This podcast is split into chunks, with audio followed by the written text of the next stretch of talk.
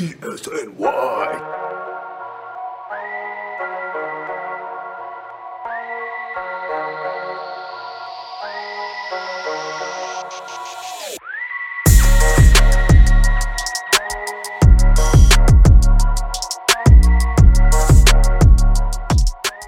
All right, welcome back to the Knicks State of Mind podcast. I'm your host, Chip Murphy. It's Monday, June 21st, and we unfortunately didn't get a podcast out for you guys last week, so we have a lot to get to. Uh, Kristaps Porzingis killed another franchise. SVG is out in New Orleans, and there's Zion drama.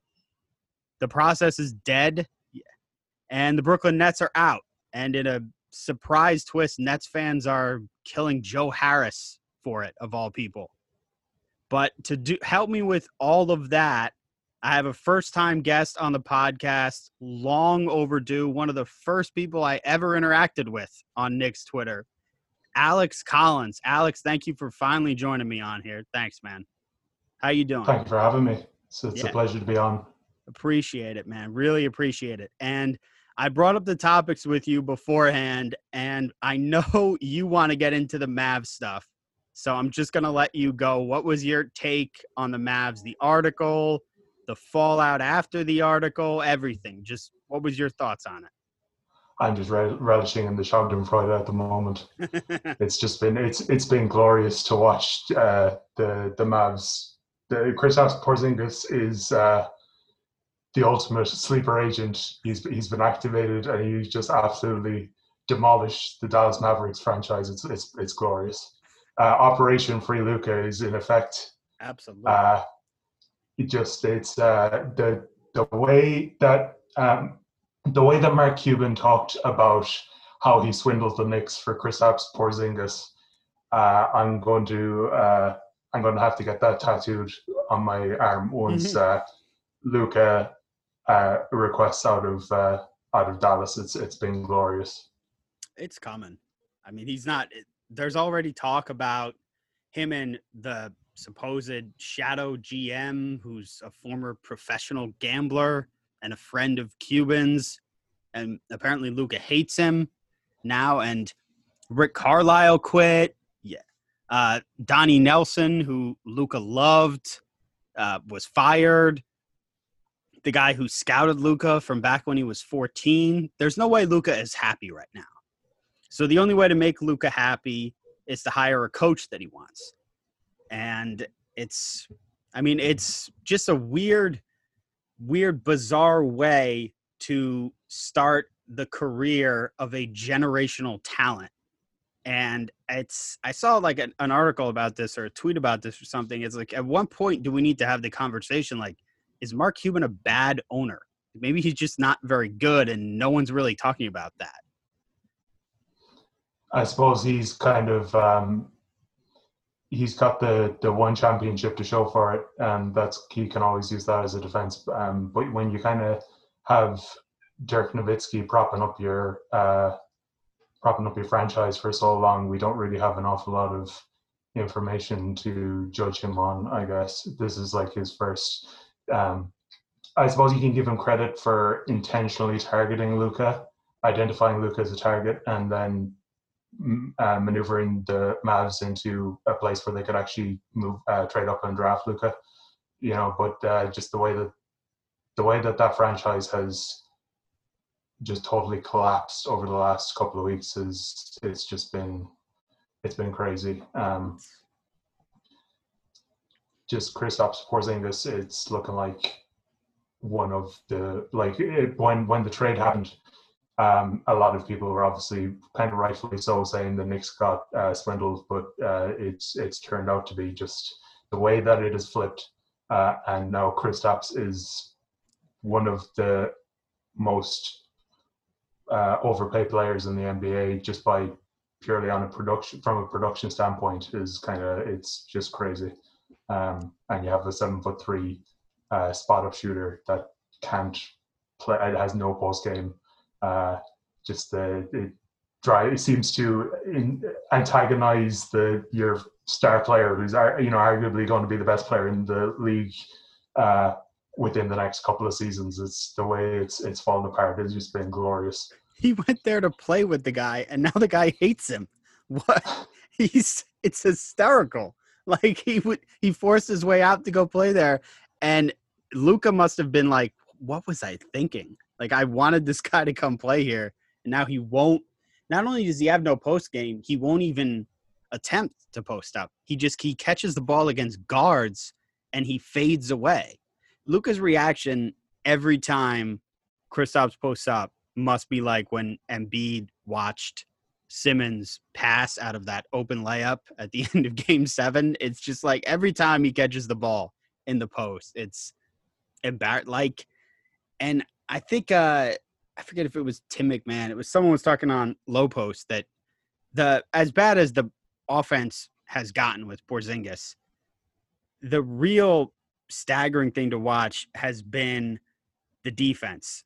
It's like, holy shit, because uh, look, as much as I hate the guy now, back when we were fans of him and we watched him, we were all talking about how great we thought he was going to be as a defensive player of the year candidate, possibly. And I mean, he just can't guard anybody now. He's basically a traffic cone. It's just embarrassing. Yeah, well, I, rem- I remember one of his one of his first games really early on in his Knicks career. I think it was against the Rockets. He had like a six block game. Yeah.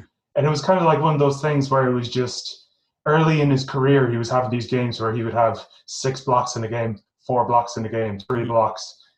Uh, like he was never, he, I don't think he was ever a fantastic, like, um, on ball defender or anything like that, but he was, he just had this, um, he, he felt like his defense could go to another level and now it's he like you said he is a seven foot three uh, Latvian traffic cone. Um, yeah. You know, it's it's just it's just ridiculous, and uh, the way the, the arrogance of the guy, um, you know, which it's it's endearing when it's on your team, um, but when he is on an opponent or when he suddenly switches to becoming the enemy, it's it's like one of the most uh, unlikable things you'll ever see is the arrogance of Kristaps Porzingis and uh, where he was talking about that he expected to be like um, a co-star uh, to Luka, as opposed to like a support player, like as a, a, secondary star. He he thought he was on the same level as Luka Doncic. Is just it's it's it's been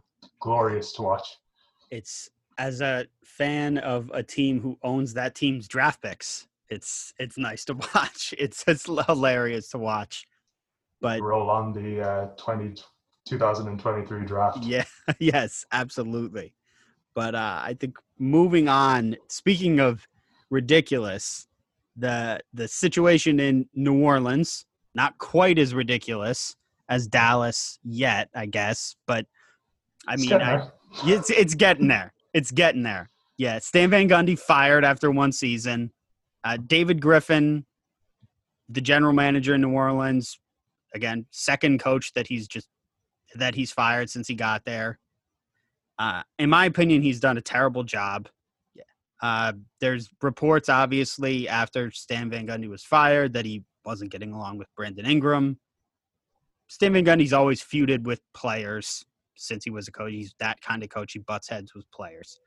Uh, but the big story to come out after that is Zion's family isn't happy with Zion's the way Zion's being prioritized in New Orleans. And so there was a lot of talk about Zion, you know, of course, New York. Yeah, Zion coming to New York and in the future, obviously not now in the immediate future, but at some point, he's always going to be linked to New York because of RJ Barrett and their friendship. But it was just a it's just a fascinating situation because you have a generational talent there for the second time with it with Anthony Davis they had that too and they may be fucking it up again just like they did with Anthony Davis it's just incredible to watch to see them possibly doing it all over again right um i'm not i don't put too much stock in the whole uh you know zion's family aren't happy and he might try and like force a trade or anything like that. It's still very early on in Zion's career. I don't, you know, if I was a Pelicans fan right now, I wouldn't be overly worried. There's still like a lot of time to get these issues kind of sorted. Um, and you know, like the, the, it's not a, it's not quite as uh, bad of a situation, like you said, as as the Mavericks are. I kind of feel like there's time. You know, Zion is he's he's not going to go and take the qualifying offer. I I just can't see it. Uh, and he's had his own injury problems where he's um, yeah. I think he's only played like sixty something percent of the the Pelicans games since he came into the league. Um, so like I just I can't see this becoming a very you know serious issue just yet. I think they have time to kind of correct the ship. Um, you know, like these, it's it's like it's early on in their process as far as I'm concerned. So like it's it's not anything. If I if I was a Pelicans fan, I wouldn't be too worried about this. It's they'll they'll hire someone else. Um, they'll you know I don't I don't know what they're going to do if they're going to try and bring Alonzo back. I think Zion likes him, so they probably will. Um, but they have like it still have like a decent young core there, um, and they have enough.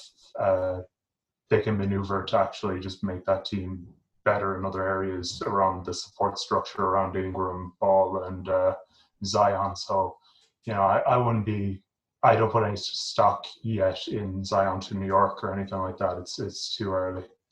No, way too early is the key thing there. It's way too early, and you're right about you're spot on about the qualifying offer thing because of his injury history dating way back to high school. I think even definitely to college, but I think to high school too. And with his body type, I'm sure he's got a lot of smart people in his camp who are going to be like, "Look, with your body type, you can't take the risk and turn down X amount of millions of dollars and take this qualifying offer." It's just even with his, uh, you know, his uh, shoe deal. I think he's makes eighty million dollars, whatever it is, on his shoe deal with Jordan Brand. But I think he there's no way he takes the qualifying offer. It's just. Yeah. I think I think Macri talked about this in the KFS newsletter recently, where he thinks that like a star at some point, yeah. a young star is going to turn down the qualifying offer. I don't think it's Zion. Um, like he probably is right that it will happen at some point. At some point, somebody's going to do it but um, just the the whole situation in New Orleans, I don't think it's I don't think it's unsalvageable, um, and I don't think Zion is just the the character of Zion and the fact that he does have these injury issues. I can't see him turning down hundreds of millions of dollars to the qualifying offer. It's it, it doesn't make sense to me that that yeah. Yeah, I think Zion is capable of doing it because of potential outside income, I guess but you add in I think the guy to do it would have to be a guy on just an absolutely awful team. And Zion, you mentioned Lonzo Ball. He likes playing with Lonzo. He has Ingram there. Yeah, uh, there's talent there. So he, I'm sure he sees it as a salvageable situation. I, I don't think he would turn it down. And I'm sure he feels like, you know, he's Zion. He could get guys to come there. He's he's Zion. He could talk to some guys and get them to come there. Yeah, I, I agree with you there. But what what may not be a salvageable situation is the Philadelphia 76ers. If you watch game 7 and Ben Simmons, that was one of the most brutal whether you like Ben Simmons or not, you almost kind of have to feel bad for the guy watching him again in the fourth quarter just wouldn't shoot. Yeah. It's passed ugly. Up, passed up an open dunk an open to pass the ball dunk. To Matisse Thybulle, it was I it, like that. It, uh, ben, I've never been a huge fan of Ben. I remember getting into arguments with people like last season over who would you rather have, uh, like Ben Simmons or Brandon Ingram, and I took Brandon Ingram. Yeah. Uh, because the, you know, I understand how he's a fantastic like open floor player and he, he's a, a fantastic defender, but he just cannot shoot he he provides like no well he he provides some gravity and like pick and roll and that kind of a thing but he just provides no gravity as a, in terms of like a floor spacer whatsoever. Um, to the point where you don't know if he's left-handed or right-handed. It's still up in the air what which hand he should even shoot with. Uh, and then when you have that being the case and then his confidence just drops to the point where he's passing up open dunks in like late game situations it's him and Embiid, Embiid has his own issues, obviously with injuries. Uh, they've never been a perfect fit. This was probably they kind of went in all all in this season. I didn't think that they could turn the team. You know, like they had a terrible Horford contract. The uh, Tobias Harris contract was pretty bad coming into the season. He kind of, you know, he's I suppose arguably their second best player in this series. You know, it's debatable. Mm. Um, with being, I would say Curry. I think Curry. Yeah, Seth. Seth Curry. Is, there's definitely a shot for Seth, but um, he he he outperformed Ben Ben Simmons essentially. Um, and it's just like they kind of, I feel like they really went all in on this season. They did a surprisingly decent job of actually um, salvaging after it kind of all fell apart last season and it felt like they had nowhere to go. They managed to somehow salvage their situation and kind of went all in on this season and it just it fell apart again. Um, and I don't know how you go into next season with both Joel Embiid and Ben Simmons as your two best players because they so clearly do not work together. Um, and you know, obviously, you're not really going to trade Joel Embiid because he's a he was an MVP candidate this year. Um, it just feels like Ben kind of has to go. Um, I don't know how they didn't get him trade in. They didn't get Harden Harden in the trade earlier in the season. It kind of felt like a perfect situation for both, um, and it didn't happen. But now you have to think like, do we target um, Bradley Beal or CJ McCollum or you know there, there has to be something because the, the Sixers as currently constructed uh, they just do not work. Um, you have to find some some way of you have uh, you know you have Embiid if you can keep him healthy and with the rest of the pieces around Embiid you you kind of feel like if they if they had the right second player um, they have a shot But that is not Ben Simmons. Yeah, they. I mean, they have one of the best players in the NBA, an MVP candidate in Embiid. They look prime to make a finals run this year. They're the number one overall seed, and they lost to the Hawks, who, I mean, they started off the year slow, but they were and they were phenomenal. But they, I mean, that was just an embarrassing loss. And on top of that, you put the blown leads were just miserable. It was it was a terrible look. Obviously, there's going to be much made about Doc Rivers blowing leads again, but no, you you can't come back with Simmons and you brought up CJ McCollum. I think that's going to be the one that's brought up a lot. Uh, uh, Simmons for McCollum. Yaron Weitzman wrote a, a long piece for a, a great piece for Fox Sports again today about Simmons, and he talked about uh, in the past the Sixers potentially, uh, I guess, considering asking Simmons to switch hands, shooting with his right hand. I think it was the Colangelo uh, management team that he said was going to ask him that. But uh, he, yeah, he and the hard he brought up like it's common knowledge. Like Daryl Morey was attempting to trade Ben Simmons for James Harden, and either the Rockets didn't want him or they didn't want to do business with Daryl Morey, whatever it was. But yeah, the I mean, CJ McCollum is a name that's going to come up. Malcolm Brogdon is a name that's going to come up. Could they be doing that, or could they have their eyes on someone bigger? I don't like you mentioned Bradley Beal too. Whatever it is, something needs to change there because now Ben Simmons sees himself as a point guard. Like he sees himself as, you know, he did his job.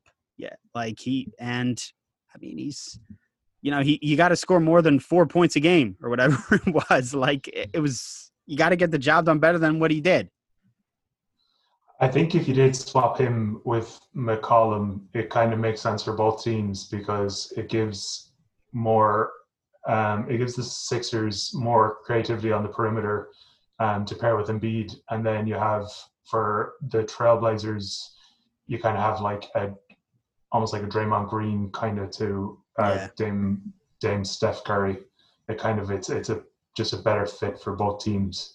Um, yeah, like I would have traded I would have traded Ben for Harden earlier in the season. I don't know why it didn't work. Like you said, it, that that you know it, it came out that Morey was trying to do it, and uh, to me it, that just made total sense. I was kind of screaming about it at the time that I thought that they should trade him for Harden, but now like I suppose I suppose CJ McCollum is, is probably, like you said, it's the most realistic scenario, and I think it makes sense for both teams if they if they can work it out. Because, like like I said, you know, on paper, Ben is uh, you know he's a defensive player of the year candidate and a first team all defensive player, but it just does does not work with uh, with Joel and. Joel, despite the injuries, is an MVP candidate. So you know, of the, of the two, who's going to be expendable? It's it's got to be Ben. Um, and I know you're kind of selling them low now, but it's just it, it is what it is. You have to make the best of the situation, and you you really can't go back into next season with both of them on the same roster. You're selling them low, but Portland's desperate to make a change too. So I think they'd be willing to do it. I think you could get McCollum, and it is the you said the perfect fit. Portland is desperate for defense, and Simmons is still one of the best defenders in the NBA. So I think that's the perfect trade, and you nailed it with the the Draymond, uh, the Draymond Steph comparison there too. But Philly is out, and we have an Atlanta Hawks. Milwaukee Bucks Eastern Conference Finals, just like we all imagined it would be. Atlanta Hawks, Milwaukee Bucks. And that means the Brooklyn Nets lost too. Yes. Despite an incredible performance. As much as I dislike the Nets, we have to lead off by saying Kevin Durant is one of the greatest athletes I've ever seen in my entire life. He is incredible and played I, every I mean, single he, minute. Yeah, he's amazing. He is, but he's also incredibly uh, corny and annoying. Oh God, uh, of course. I'm talking about on the court. Yeah, I'm talking about on the court. Uh, off the court, he's a pain in the ass. Yeah, like I have no love for him off the court. But on the court, God, he's amazing to watch. I was watching the games. Uh, my brother is a huge Nets fan, so I, I watch the games with my brother, and it's just you know it's it's amazing to watch the game with. Uh, just he's so good, and we watched the begin uh, the original games with Kyrie, the early games with Kyrie too. It's like shit, man. It's again as much as I may dislike the Nets, it's beautiful basketball to watch that team, but I was really happy to see them lose at the same time. like I don't know I don't know why. I I would like I've never dis I've never disliked the Nets before. Like I I live in New Jersey where the Nets obviously were before. Yeah, and I grew up going to Nets games and you know Jason Kidd, Kerry Kittles, Kendall Gill and I so I never disliked the Nets, never really cared about the Nets. I always liked Brook Lopez, but I don't know, man. This team was just this. I don't think it's as much about the Nets as it is that they formed this super team that is just so annoying. Yeah, like it was just good to watch them lose. And Giannis is a likable guy, and Khris Middleton's a likable guy, and Brook Lopez is on this these Bucks te- this Bucks team, and he's a likable guy. And it's just I'm rooting for the Bucks now. So I'd love to see the Bucks uh, win the championship. Although I would love to see Chris Paul get a ring first. Hopefully he comes back, he's okay and safe and healthy. But yeah, it was it was nice to see the Bucks win. That was cool. Yeah, like I kind of feel like now that the Nets are out, I kind of have no skin in the game whatsoever. Like yeah. I don't really hate. Like I Trae Young is kind of he has. I, I'm not. I'm not going to say I hate him yet. He, he has potential to be like a Knicks villain, which I kind of enjoy. I kind of appreciate that we have these like things where we can actually like dislike these teams because we were irrelevant for so long. And it just gen- generally, like I'm obviously, you know, I'm I'm over here in Europe. Uh, I grew up like mostly in like a, a soccer background where rivalries between like uh, actual like soccer teams are serious, serious things. Yeah. And in comparison, I wouldn't even call American sports in a lot of cases that oh, it's a rivalry. But it's like for me, it's not really a rivalry. You know, like if, if a player can go and play for the Celtics and the Lakers in back-to-back seasons and have nobody, you know, berate them or anything like that, then it's not really a rivalry. Um, but it's nice. It's nice to be able to just like relax and I can just sit back and enjoy and see who wins this championship. And it's it's it. I think it's good for basketball that um you know like and the Knicks have won an NBA championship more recently than all these teams. You know, like the, the most recent team of the four to win a championship of, of the two obviously that have two of them have have never won anything but um i think the the bucks last won the championship in like 1970 or something like that Yeah. um so it's it's just nice like the the i i probably would root for the bucks if i have to choose i i also like Giannis. you know it's he's a, he seems like a just really down to earth kind of likable guy but um, I don't like. I don't really care honestly if, if Chris Paul and Devin Booker win a ring, or if um, I was going to say Trey Trae Young wins a ring, but you know, um, I'm not too sure. Maybe, he's of, of he would be my last choice of the four. It would be the Hawks. Um, but like, it's just I think it's good for basketball, honestly. And like you said, I just I love that the Nets lost. Um, I I do enjoy their um, their basketball. I've always been a James Harden fan. I know he rubs a lot of people the wrong way with the way he kind of um, monopolizes the ball, but I've always I've always just been a fan. I just thought he was he's insanely talented, um, and like obviously, like you said, like Kevin Durant is he's one of the greatest players I've ever seen, um, talent wise. Uh, and probably uh, Kyrie is one of the most offensively talented players of my lifetime as well. Um, but just all three of them are not particularly likable, and it's uh, it's just nice to see them fail. Um, I would like them to be healthy and fail. Yeah, that might have made it even a little bit sweeter, but I'll take it.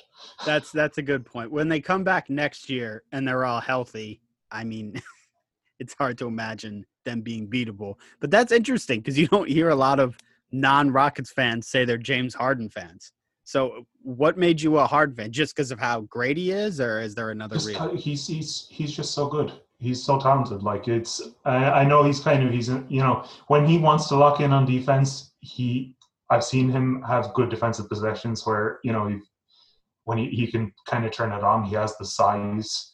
Um, and then just on offense, he's just I've always said that he's like a surgeon. He's just the especially when he played for the Rockets, he would just he was almost unstoppable with, the ball in his hands. It's I, I don't particularly care. Like it's the same thing. People are kind of saying the same things about Luka now, where it's um they don't like his brand of basketball. Um, but like honestly, if if a player has the ball in their hands and they are just that efficient with it, I don't particularly.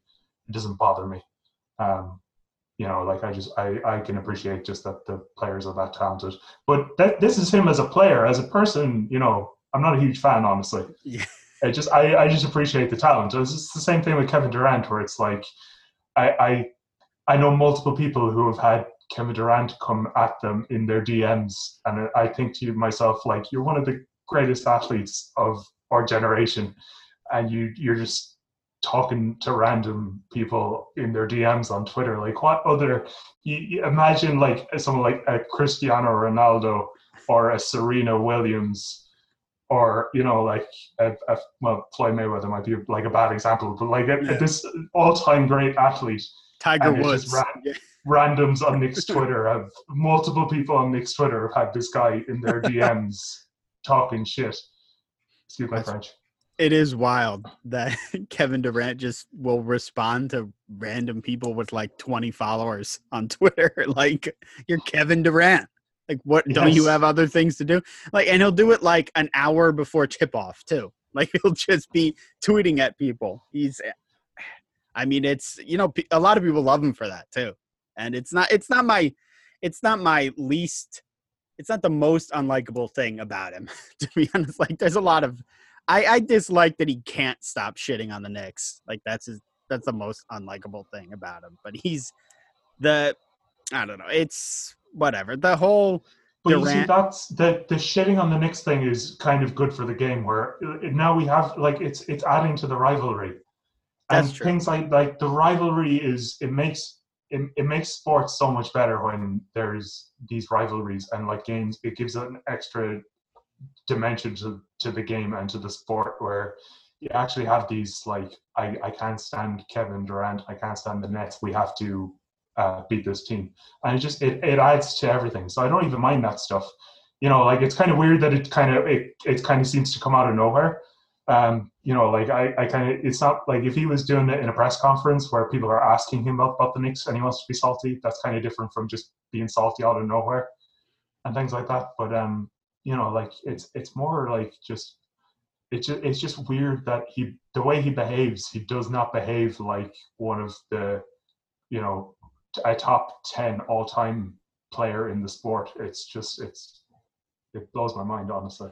Yeah, I guess it's because it's just a human nature to compare him to the way LeBron James behaves, and LeBron behaves like such a professional, twenty four seven. It seems like, and Durant is just the antithesis of that. Not, not acting. He's a, yeah, he's, he's a literal Twitter troll, like yeah, yeah, he, and he just embraces it, yeah. which I, kind of, which I kind of respect. yeah, I was just gonna say that I kind of respect that he does that. That he just embraces he's a Twitter troll. At this point, he's like, you know what, I am, and I'm not gonna stop. He can't control it. I think he's addicted to it at this point.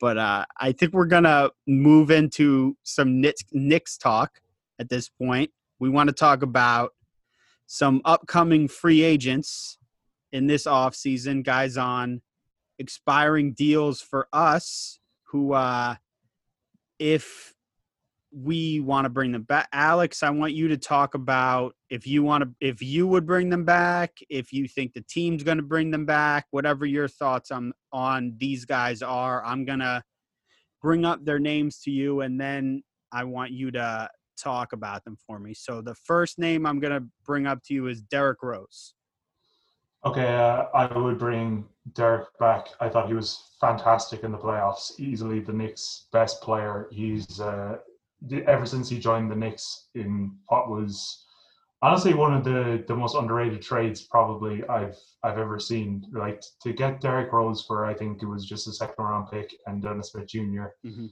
Uh, is probably one of the best Knicks trades I've seen in my time following the team. Um, he he's just a veteran presence. He he knows Thibodeau so well.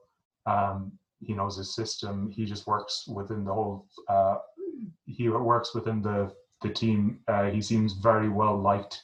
He's well respected around the league. It can only help for you know uh, bringing in free agents. Uh, there's there's really I, d- I don't see a reason to not bring him back. I don't think he's going to command a huge amount of uh, money or years that it's going to jeopardize the next cap space. The only criticism really I have of Derrick Rose is that he's a defensive liability, and uh, the Hawks targeted him targeted him particularly bad in the playoffs. Um, but overall, I thought he was a net positive, and uh, if you can get him in, uh, you know, like a more of a, a role player um, kind of spot next year, assuming we're in the playoffs again, and you can kind of hide them a little bit on defense. I don't think it's it's going to be a huge issue. So yeah, I'd, I'd 100% bring him back, and I expect the Knicks to bring him back. Yeah, I agree. I completely agree on Rose. I'd bring him back. And just completely egoless, selfless guy too. Just like I'm gonna come off the bench. And did the obviously did the same thing with the Pistons. It was like and and he finished in the top of uh, six man of the year voting, uh, 14.9 points, 4.2 assists, 48.7 shooting, 41.1% from three was huge for this team because they needed a floor spacer desperately in the backcourt. When you have that, when you have Elfrid Payton as a starting point guard, you need that. And I mean, he was he was great.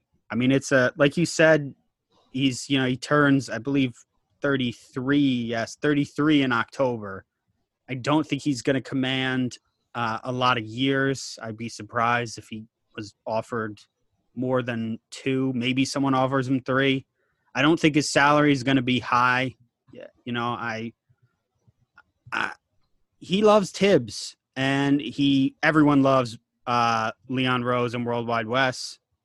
So I was gonna, I was gonna say, I think he's happy in New York, honestly. Yeah. And obviously, Yeah. like I have no information to back that up, but he just, he just seems to be enjoying himself at the Yeah. moment. I mean, he made I don't even think he's gonna really.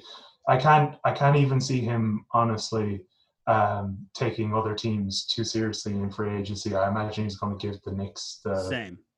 the clear, a clear runway to to bring him back. I agree. I, he made about eight million dollars this year. I think if they give him a slight pay increase, I think he'd just probably sign right away. So I, I don't think Yeah, they're going to have it would be, it would be well deserved. Yeah, ex- agreed. It'd be well deserved too.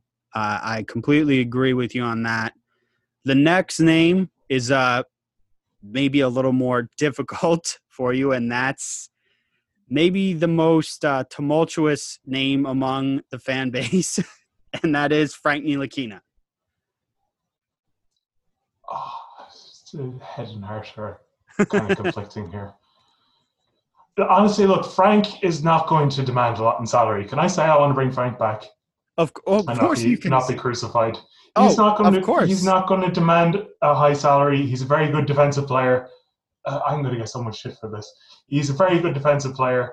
He's improved as a as a spot up shooter. Okay, he should have gotten more burn in the playoffs. He he would have been so much more useful than playing 30 seconds, 15 seconds here and there. Uh, Frank Ntilikina is a useful player on a team. He's not going to command a lot of salary. We can bring him back for a year with a team option, year with a player option. I am all in on bringing Frank, Frank Ntilikina back, and uh, we also need to break the Charlie Ward curse. More importantly, we need to break the Charlie Ward curse because we still do not have a first round uh, pick from from the Knicks, who, who has been brought back after the rookie deal since Charlie Ward, and that is he was he's been destined to break that record. which is just an insane thing. The Charlie Ward curse is just crazy, just completely insane. And you might get shit from some people. I don't disagree with anything you said about Frank. I think, look, I guess I, I used to be higher on Frank than I was, than I am now, but I don't disagree with anything you said about how good a defender Frank is. I think his improvement shooting wise is clear. If you if you're ignoring that, then you just don't like the guy because he clearly improved as a shooter. But will he be back? I don't think he'll be back because I I don't think Thibs has a spot for him. I don't think he's going to play him. I'd love it if he came back because I think he you you pointed out perfectly. He would have been great against Atlanta.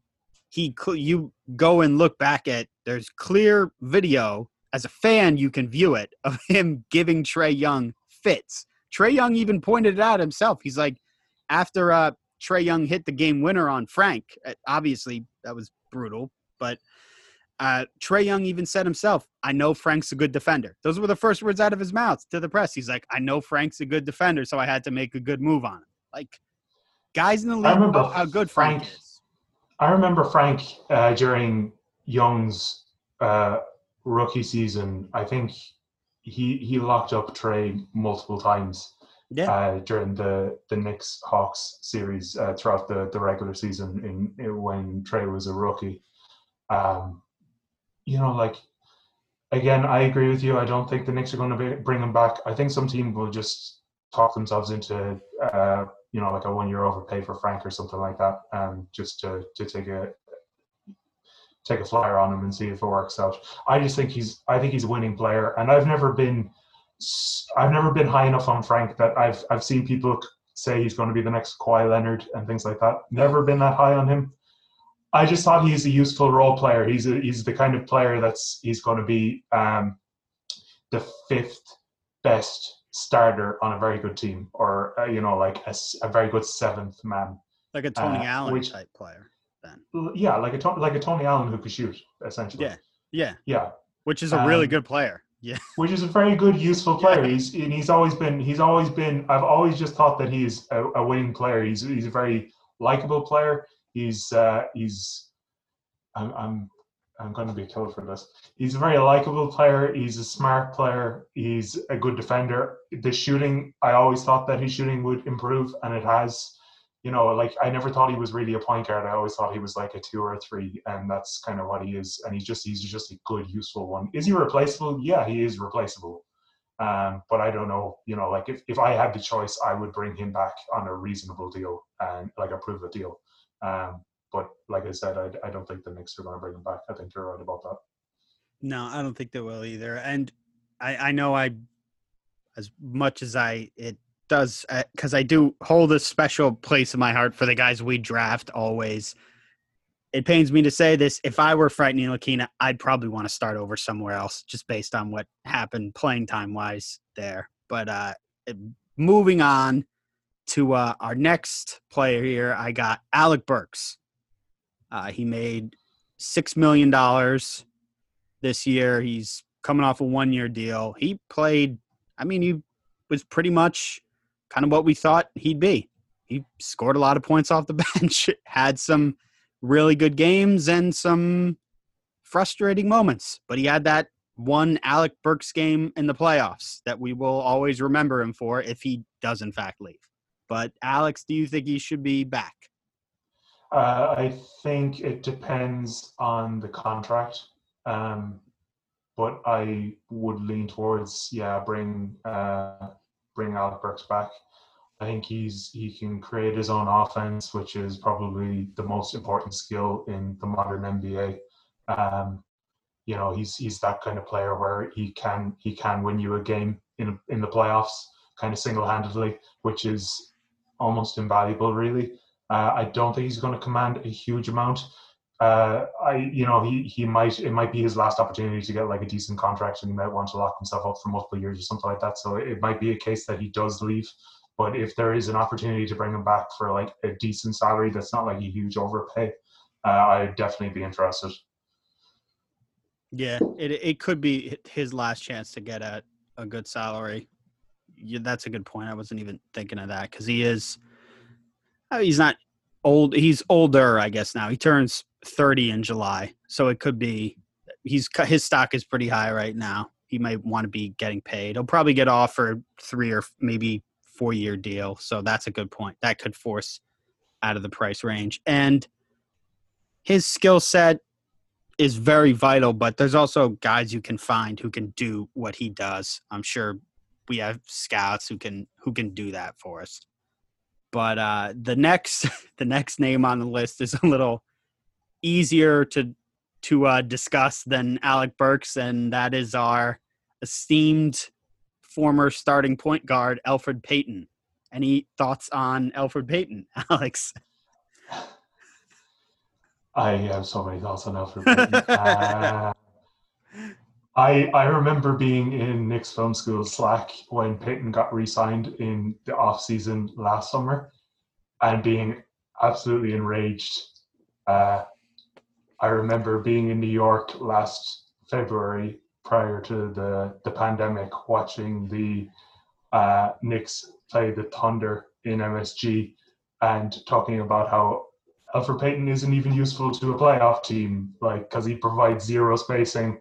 He's he's he would not get minutes for a good playoff team, um, and it was the height of frustration to watch him uh, suit up as many times as he did this season, and then in the playoffs, uh, Thibs insisting on no, you, you you still start. Here's just you know eight minutes, no five minutes, whereas have all of Nick's uh, Twitter screaming at their televisions. You cannot play this man. You cannot play this man. He is. I I just I I've never been more sure in my life that Elfrid Payton cannot be back next season. He just he needs to go. We need to cleanse. You know, I would send him on the next. You know, the, there was a thing where um, uh, Jeff Bezos was he's he's obviously going to space with his brother, and you could bid on flights uh, to to go with him and his brother to space. Send Elfrid. We should have we should have been starting uh, a GoFundMe to to pay to basically bid to get Elfrid on that flight, get him into space, just get him away from me. I cannot stand to watch this guy play basketball anymore. Does Elfrid, this answer your question? It's so funny. A year ago, we were talking about Julius Randle like that. Yeah. we were saying the thing is the thing we did talk about Julius Randle like this, but I I always acknowledge, and I was I was you know talk about trading Julius. I would trade anybody on this team in you know like I don't care who you are in the NBA. I'll consider trading you for the right package. Honestly, yeah, of course. But we always acknowledged that Julius was talented. Mm-hmm. You know, That's even true. even pe- people just were like, oh, you know, it's not a good fit. Um, he's just not in the right situation. He's not number one or whatever, and he proved us all wrong. Uh, whereas nobody is saying this about Elfrid Payton, except for his immediate family. Yeah, um, apparently.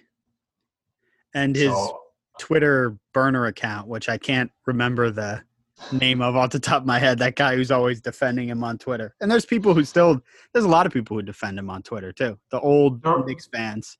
Yeah. There are, but the Knicks Knicks fans just generally were irrational people. Um, you know, and we, we love the team. And there's people like I do the same thing. I'll defend random players who, you know, like I'll be like looking back and I'll be like, that Frank Ntilikina guy, I can't believe I defended him for so long. It's just our nature. It's like we love the team. It's we sometimes we can't be rational. But no, Elfrid Payton is uh, he needs to be off the Knicks. Uh, will he be back next season? Yes, he will, and I will put my head through a wall. Wait, you really think he's going to be back next year? I kind of say it a little bit facetiously, but I'm not willing to say that there's no chance. Uh, wow. He, like he started the majority of the season. Am I going to say That's it's a zero percent chance? I'm not going to say it's a zero percent chance. He started playoff games for us. You know, obviously, Thibs saw something in him. Do I think he will be back? Like, no, I don't. But am I willing to say there's no chance? You know, I thought there was no chance he'd be back this season, and he was, and he started. So. Yeah, that's true and he's also he's obviously has a friendship with Randle too through their agency.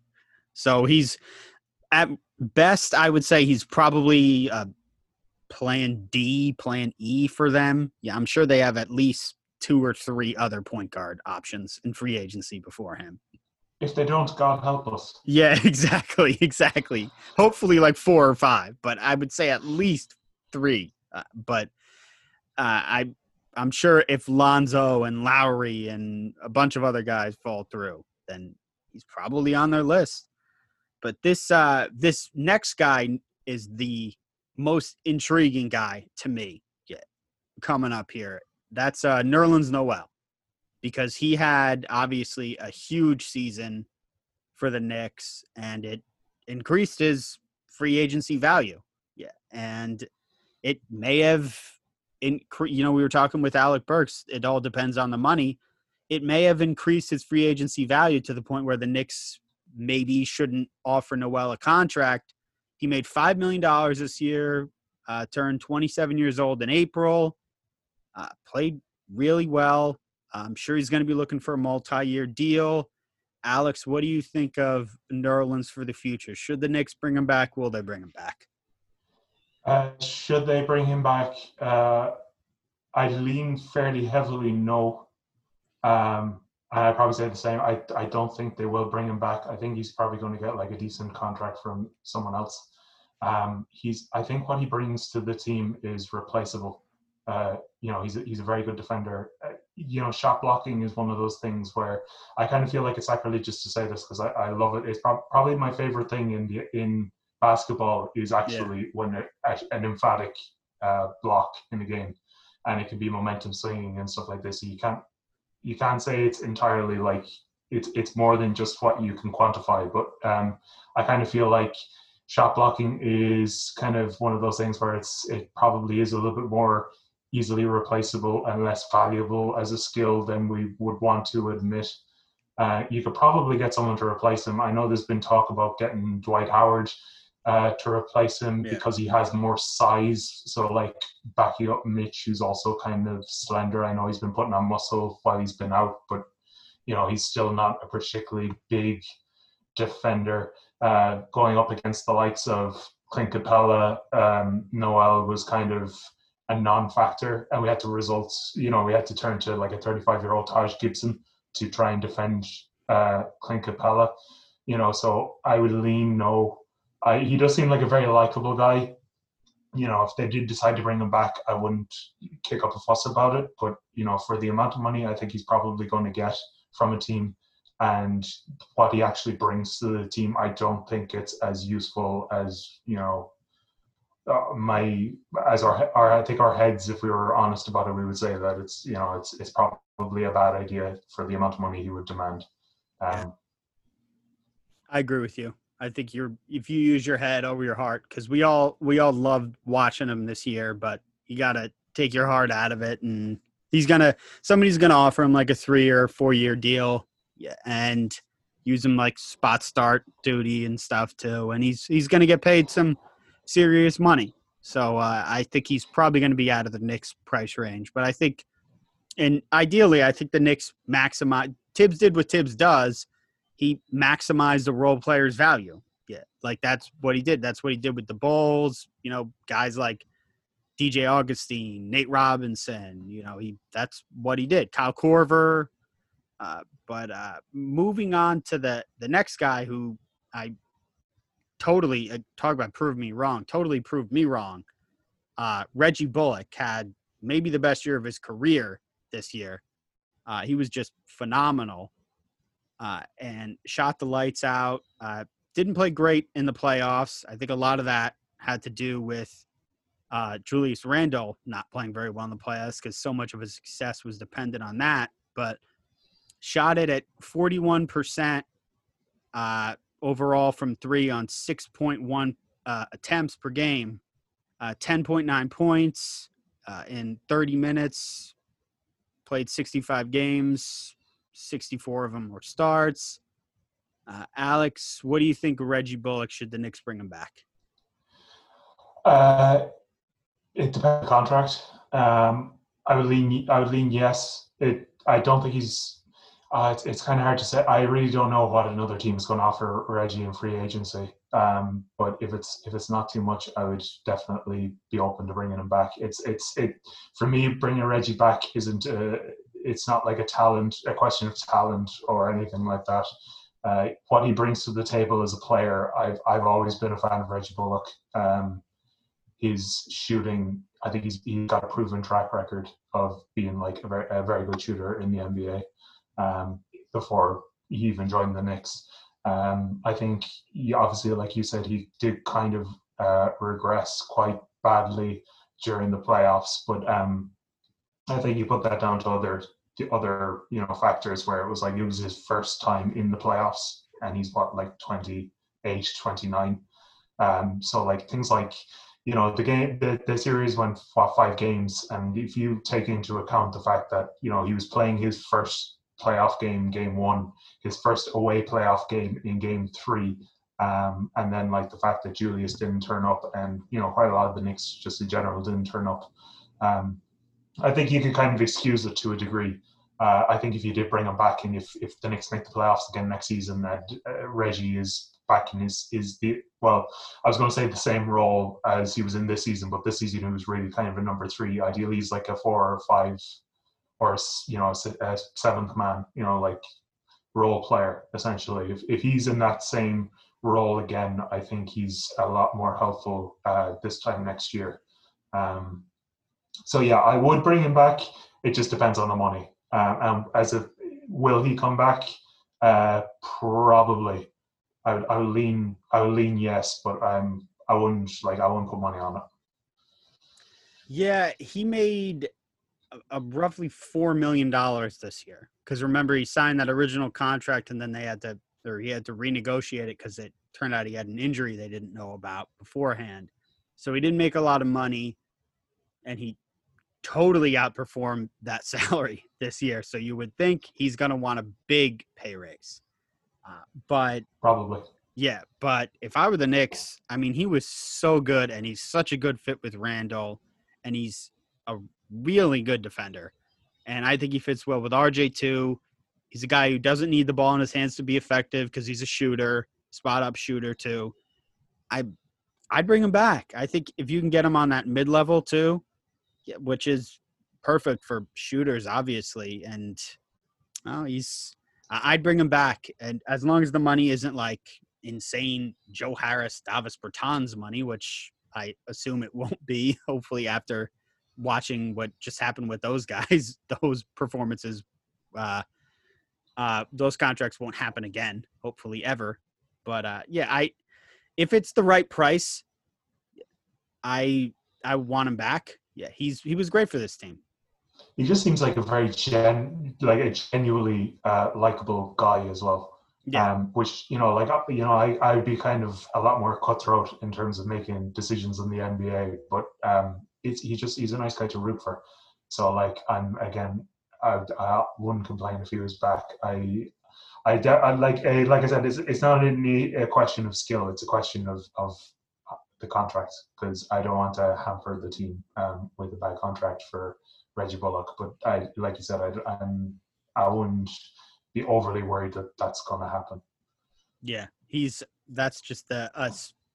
So many of these guys are so likable. It's hard to not wish any of them to be back, and that that leads me to Taj Gibson on here, who is about to turn 36, turns 36 on June 24th. And you would have to think he plans on coming back next year. And, you know, Thibs is his guy. And he, look, despite, I, I don't even know what his numbers were in the Atlanta Hawks series. Does it even matter? He was one of the three, maybe two best players in that Hawk series for the Knicks. He was so good for them. Alex, I, I already will say my answer. I think they should bring him back next year. Yeah, like yeah, I was going to say yeah. that this, this, is the easiest one of all of yeah, them so far. It's a hundred percent they should bring Taj back without question. Like, what is he's he's already going to get like a ten million, you know, dollar a year five year contract. Like it's he's going to be back on like a vet minimum or something like that. I don't even care honestly even if it was like a mid-level exception or something bring taj back.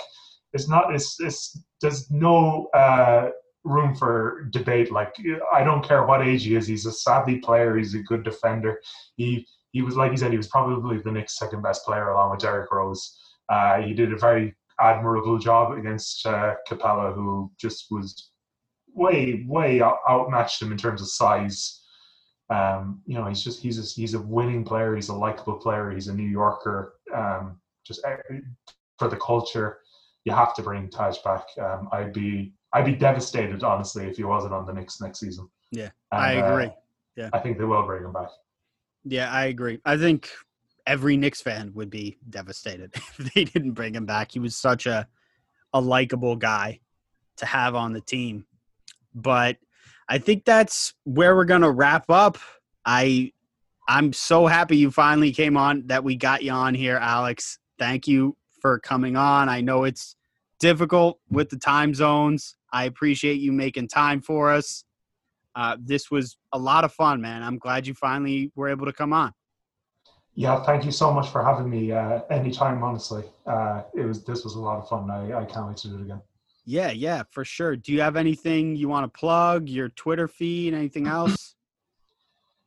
Nope. Uh, I've not been active on Twitter. I've not been active on Twitter recently because it's it's kind of the off season, and I've you know I kind of I kind of I wouldn't say take a break, but I'm I'm not as active when the Knicks aren't playing.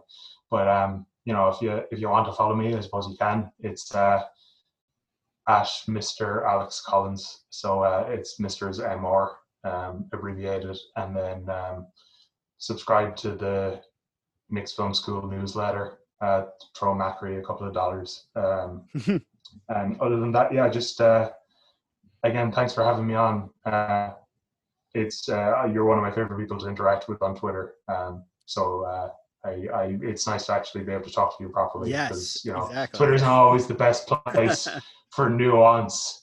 And now you can actually like we could kind of actually talk about these things with like a little bit more kind of get a better understanding of each other. Exactly. Yeah. Nice to, I said, nice to finally meet you face to face. Yeah. It's good to finally, we've done that so many times this year with the Zoom stuff. I've met so many people in person. It's nice to finally do this, but it was great having you on, man. I feel the same way. One of my, like I said, one of the first people on Nick's Twitter I ever interacted with. Follow Alex on Twitter. He's great. Uh, again, I'm on Twitter uh, at Chip Murphy seven. Danny Small is on Twitter at DW Small. Uh, just follow the podcast, Nick State of Mind on Twitter. And uh, thank you for listening. Stay safe.